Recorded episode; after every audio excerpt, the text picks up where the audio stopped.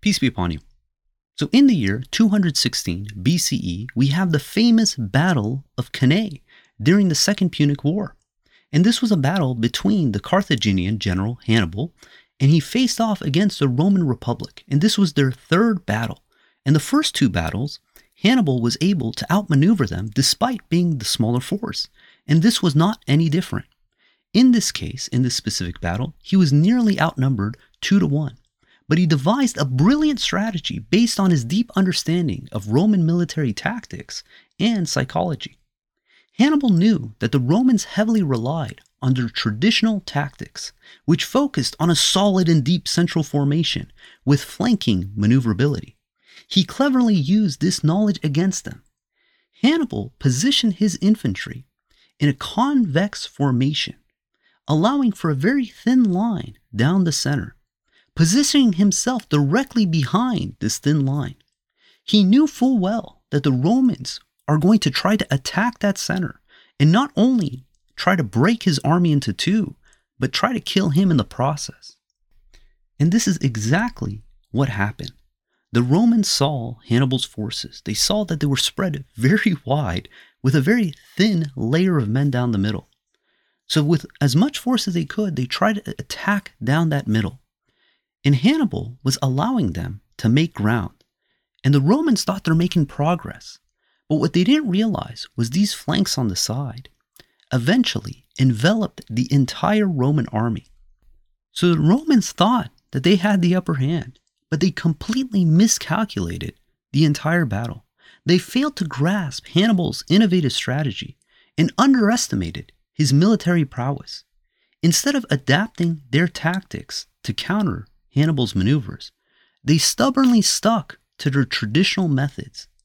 This led to a devastating defeat for the Romans, where an estimated 70,000 Roman soldiers were killed and another 10,000 or so were captured.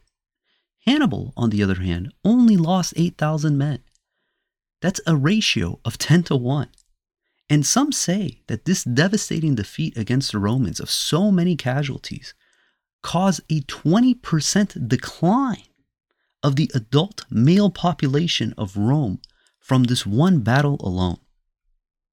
The Battle of Cannae is a classic example of how failing to properly understand one's enemy and relying on tradition can lead to utter defeat while Hannibal's deep knowledge of Roman military practices and psychology allowed him to exploit their weakness and secure a decisive win. The Romans' lack of understanding and failure to see their shortcomings ultimately resulted in their utter loss.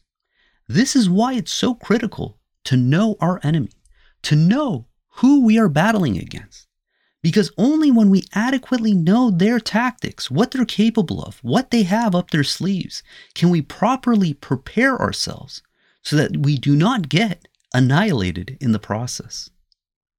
The Quran informs us in this world, our most ardent enemy is Satan. In Surah 17, verse 53, it reads, Tell my servants to treat each other in the best possible manner, for the devil will always try to drive a wedge among them. Surely the devil is man's most ardent enemy. We see this expression used again in Surah 36, verse 60.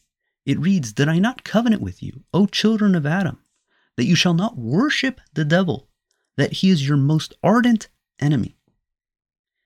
Satan's sole mission in this world is to attempt to lead as many human beings astray as he possibly can and he's not settled with just leading them astray. He wants to lead them as astray as possible to their full potential.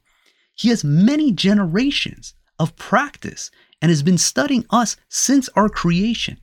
He knows our weaknesses, he knows our vulnerabilities. Therefore, it's absolutely critical that we are aware of his tactics and how he goes about trying to deceive us. Now, the Quran has plenty of examples of how the devil utilizes his tactics, how he's able to do to do human being. And I just want to focus on one passage in Surah 7. And this is starting from verse 12. We see that the first aspect of understanding the devil, understanding our opponent, this ardent enemy, is that he has nothing to lose. He's already condemned to hell. He, the only thing he has left is the ability of sending as many human beings along with him as he can.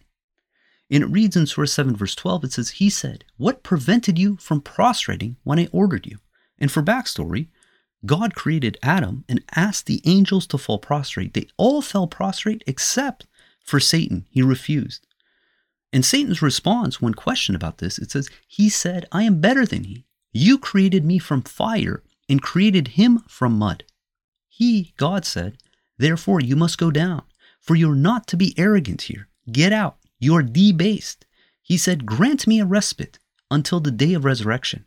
He said, You are granted a respite. This indicates to us that again, Satan has nothing to lose. He's already condemned to hell. He's already decided he's not going to repent. He's not going to reform. He's going to take this last opportunity he has to try to send as many individuals as he can to hell.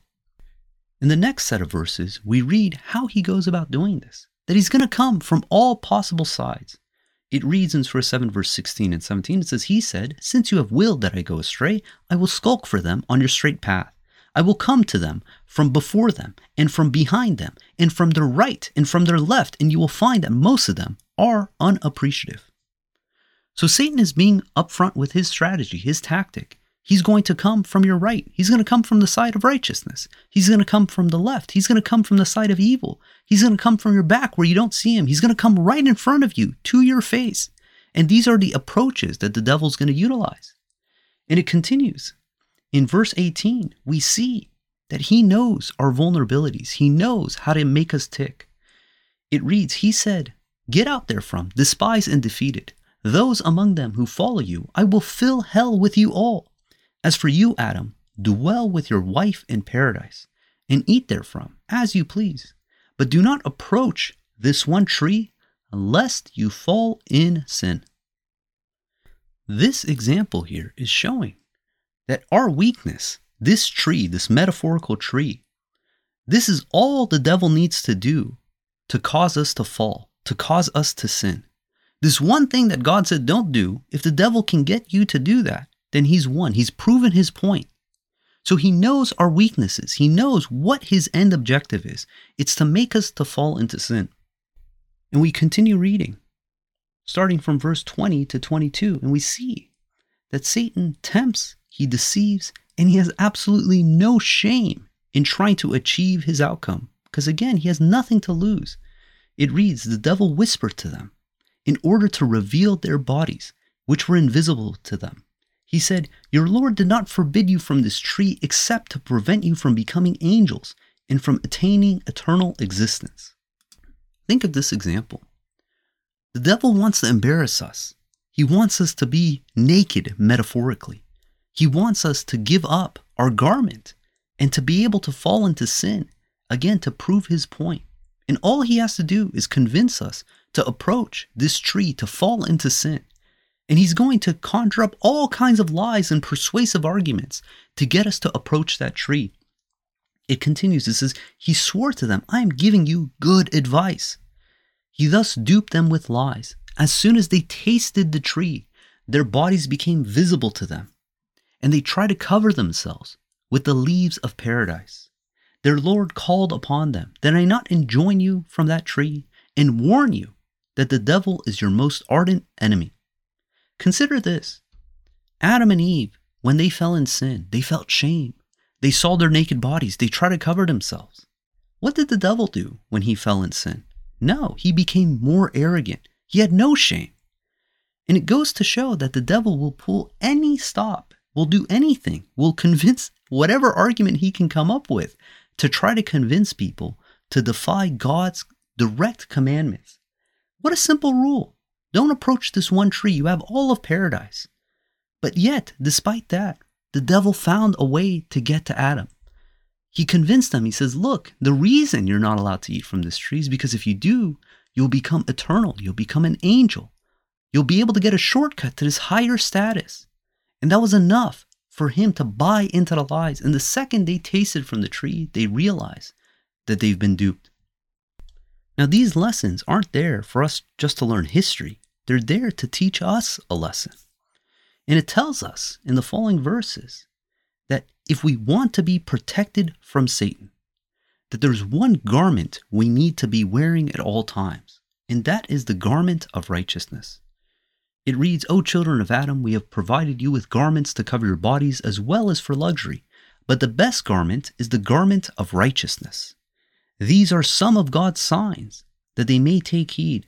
O children of Adam, do not let the devil dupe you, as he did when he caused the eviction of your parents from paradise and the removal of their garments to expose their bodies. He and his tribe see you, while you do not see them. We appoint the devils as companions of those who do not believe.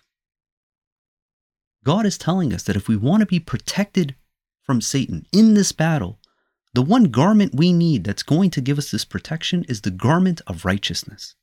The second we commit sin, we lose that garment and we become vulnerable. And when we become vulnerable, then Satan is going to do his bidding. The Quran continues on this narrative, but it takes an interesting turn. It goes from talking about Satan, how to being protected from Satan, Satan's schemes, to warning the human being about inherited information, specifically that of tradition. It reads in Surah 728 through 29 says, They commit a gross sin, then say, We found our parents doing this, and God has commanded us to do it. Say, God never advocates sin. Are you saying about God what you do not know? Say, My Lord advocates justice and to stand devoted to Him alone at every place of worship. You shall devote your worship absolutely to Him alone, just as He initiated you. You will ultimately go back to Him. This is really fascinating. We went from this history of Satan, his tactics, how he duped our father, Adam, our mom, Eve. And it's saying that the next thing that God warns us about is examining inherited information. When it states that they, they're told, do not commit sin, they say, we found our parents doing this and we are commanded to do it. These are people blindly following tradition. God confirms that He never advocates sin. Then it continues and it tells us that we must be devoted to God alone at every place of worship. Consider that the only unforgivable sin, if maintained until death, is shirk, is idol worship, is associating partners with God. And that is all Satan needs to do in order to guarantee a person's spot in hell, is to have them fall into idol worship, yet think that they are righteous. Have them start associating partners next to God have them start associating the servant of God next to God or associating anything next to God. Consider like there's idol worship, which is the active, active worshiping of uh, other than God, but shirk is more subtle than that. Shirk is simply associating anything with God. If we are not content with the worship of God alone, the mention of God alone, being devoted absolutely to God alone, at every place of worship in our life, in our contact prayer, then we're associating a partner next to God. And the Quran continues. It tells us and it warns us that these people who are upholding tradition, they think that they are guided. And that is the most dangerous thing because they don't even realize just how blasphemous, how gross of a sin it is when they start committing this gross act of idol worship. It says, Some he guided while others are committed to straying.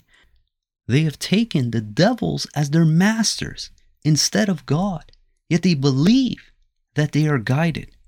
Can you imagine someone, they spend their whole life, they give to charity, they do righteous works, they do all these stuff, but they never fixed their idol worship, that all their good deeds are going to be nullified, that they will have nothing to show for on the day of judgment. Because again, this is the one unforgivable sin, if maintained until death, is to be an idol worshiper, to associate partners with God. The Quran's depiction of Satan is an entity we must constantly be on guard against. One that is conniving, persuasive, and not to be taken lightly.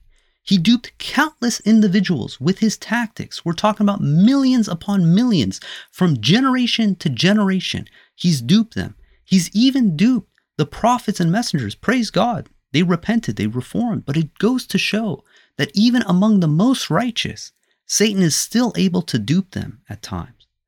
So, this is an entity we should be severely cautious of if we want to be successful in our battle against him. And we can guarantee that he's coming for each of us because that is his sole function in this world. He's going to come for us from the front, the back, the right, the left, and he's going to do everything he can to have us fall into idol worship, to have us turn unappreciative of our Lord. Now, the Quran takes this very seriously. It depicts Satan as a very ardent opponent, not someone to be taken lightly. But contrast this to how the Hadith and the tradition depict Satan. In short, the Hadith corpus does not make Satan seem like an intimidating opponent. Instead, they portray Satan as this bumbling buffoon who can't tell the difference between his elbow from his ear. And this is severely destructive on so many levels because people are not aware of who they're fighting against. They have this cartoonish depiction of the devil from the tradition. So, for instance, if you read Sahih Muslim or Bukhari, you hear that when the adhan is called, the call to prayer is made, that Satan takes on his heels and he starts farting as loud as he can to block the noise of the adhan. And then when the adhan is stopped, he goes and he starts whispering to people to get them not to think about their contact prayer. I mean, this is nonsense. They make him into this goonish, cartoonish character. This is not someone who you should be taking seriously if this is the narration you read of. In another narration that we read in previous episodes, this is Sahih Bukhari 1210, we see that when the Prophet was praying in the masjid, that Satan came and tried to distract him, and the Prophet got him in a chokehold and tied him to a pillar, and he was going to leave him there, but then he felt bad, so he let him go. And you realize, like, when they portray Satan in this way, it's not a serious opponent. It's not someone that you should be fearing. It's not someone that you should be on guard for. Again, they make this like kind of cartoonish, weird, uh, quirky character out of Satan in the Hadith. Another one. this is beyond ridiculous. So this is narrated. Ibn Abbas, uh, Allah's messenger said, Satan comes to one of you in the salat and blows air on his bottom. So he imagines that he has released air, yet he did not. So if he gets that feeling, he should not leave his prayer unless he hears the sound or he smells its odor. So Satan's going around blowing on people's butt cheeks, trying to fool them into thinking that they passed gas when they didn't. This is the depiction of Satan they have in the Hadith. In another one, this is Sahih Bukhari 3270. It says, It was mentioned before the Prophet that there was a man who slept at night till morning. The Prophet said, he is a man in whose ear Satan had urinated.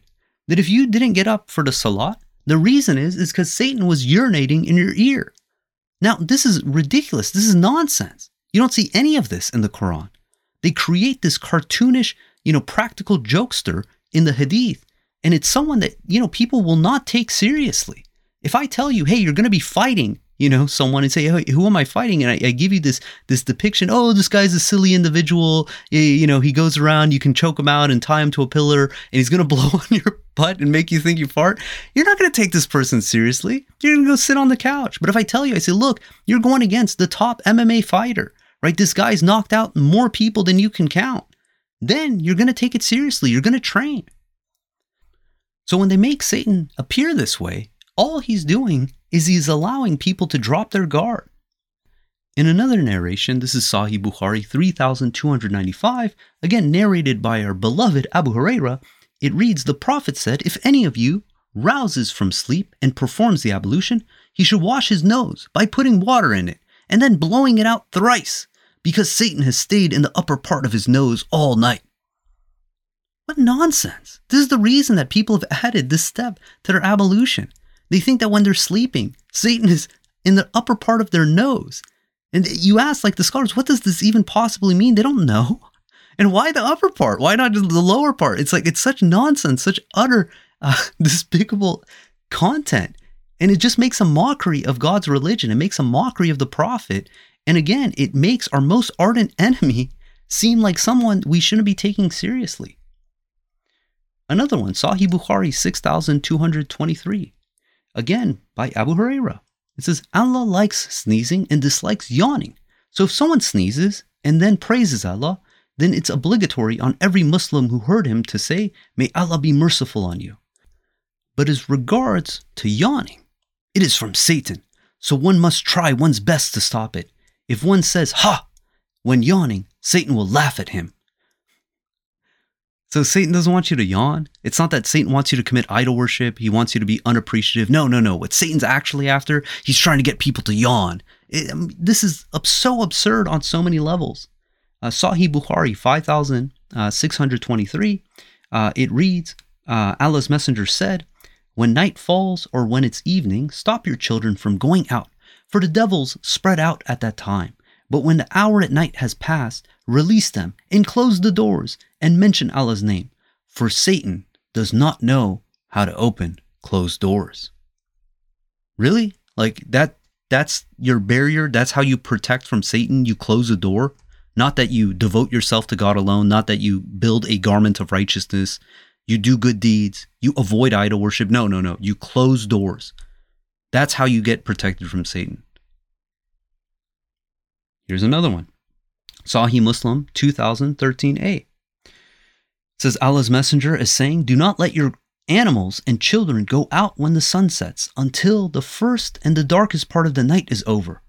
For the Satan is let loose with a sinking of the sun until the darkest part of the night is over.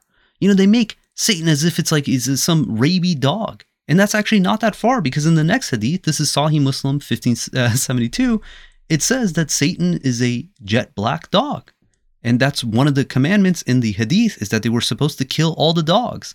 That if a dog walks in front of you, uh, that it nullifies your salat, but only the black dog, because that's Satan. This is genuinely baffling. Imagine you're at war, okay, and you're highly dependent on the intelligence you have of your opposition.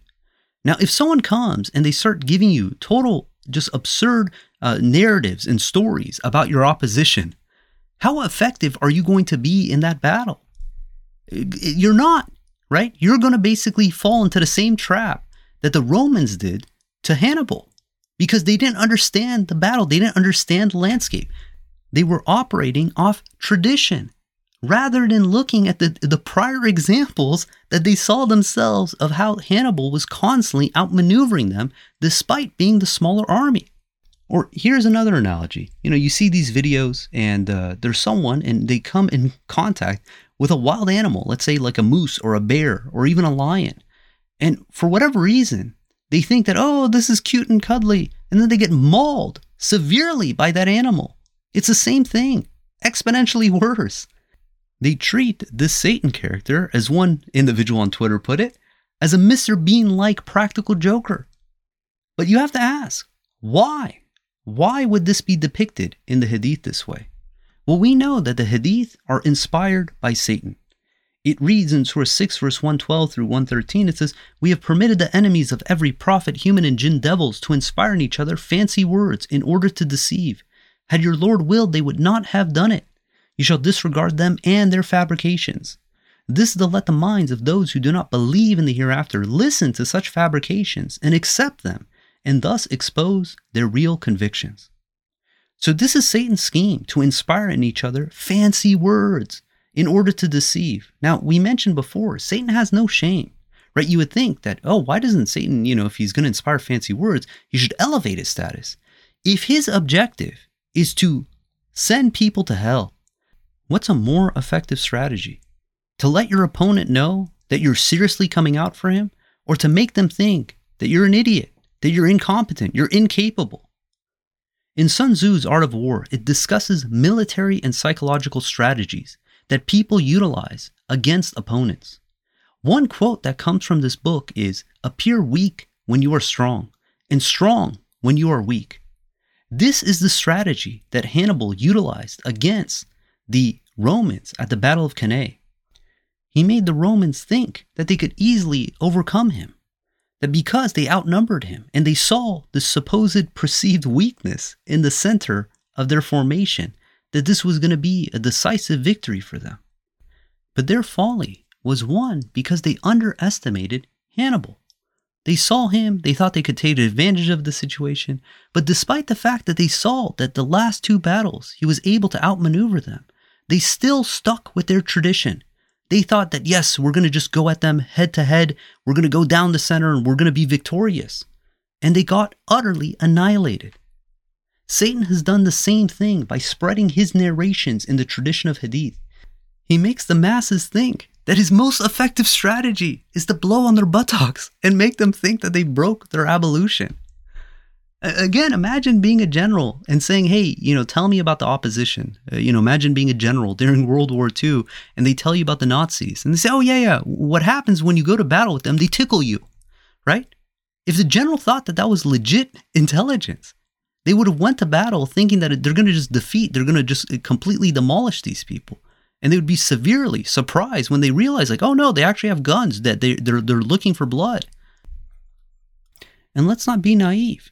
These hadith, these narrations about Satan are meant to make him look silly so people don't take him seriously. As if all you need to do to avoid Satan is close the door because Satan can't open doors. What nonsense! And now, again, let's circle it back to the Quran. We see God gives us very clear guidelines that this is not someone that we take lightly, that this is a serious foe, that his entire purpose in life is to try to deceive, that he has generations of millions of people that he was able to take down, that he was able to, to send to hell. And he thinks for us that we're going to be easy picking.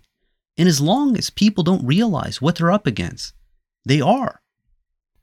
In the Quran, in Surah 2, verse 170, it reads, When they are told, follow what God has revealed herein, in reference to the Quran, they say, We follow only what we found our parents doing. What if their parents did not understand and were not guided? God willing, let's not make the same mistakes of the people in the past, following blindly tradition. Let's look and examine the advice and the warnings God is giving us in the Quran so that we understand our opponent, that we understand their tactics, that we understand how he dupes people to fall into idol worship, yet think that they are righteous. God willing, we're going to end there. If you guys got comments, you got questions, you want to find like minded individuals, please join us on our Discord server. I think we're close to 3,000 people now. Praise God. We have daily conversations. And if you want to follow along the verses of the Quran, please download the Quran Study app on the iOS App Store. Uh, if you don't have an iOS device, you can go to QuranStudyApp.com and all the notes can be found on Quran Talk blog.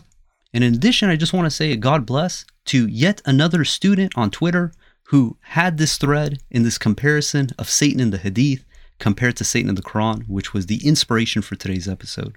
So until next time, peace and God bless.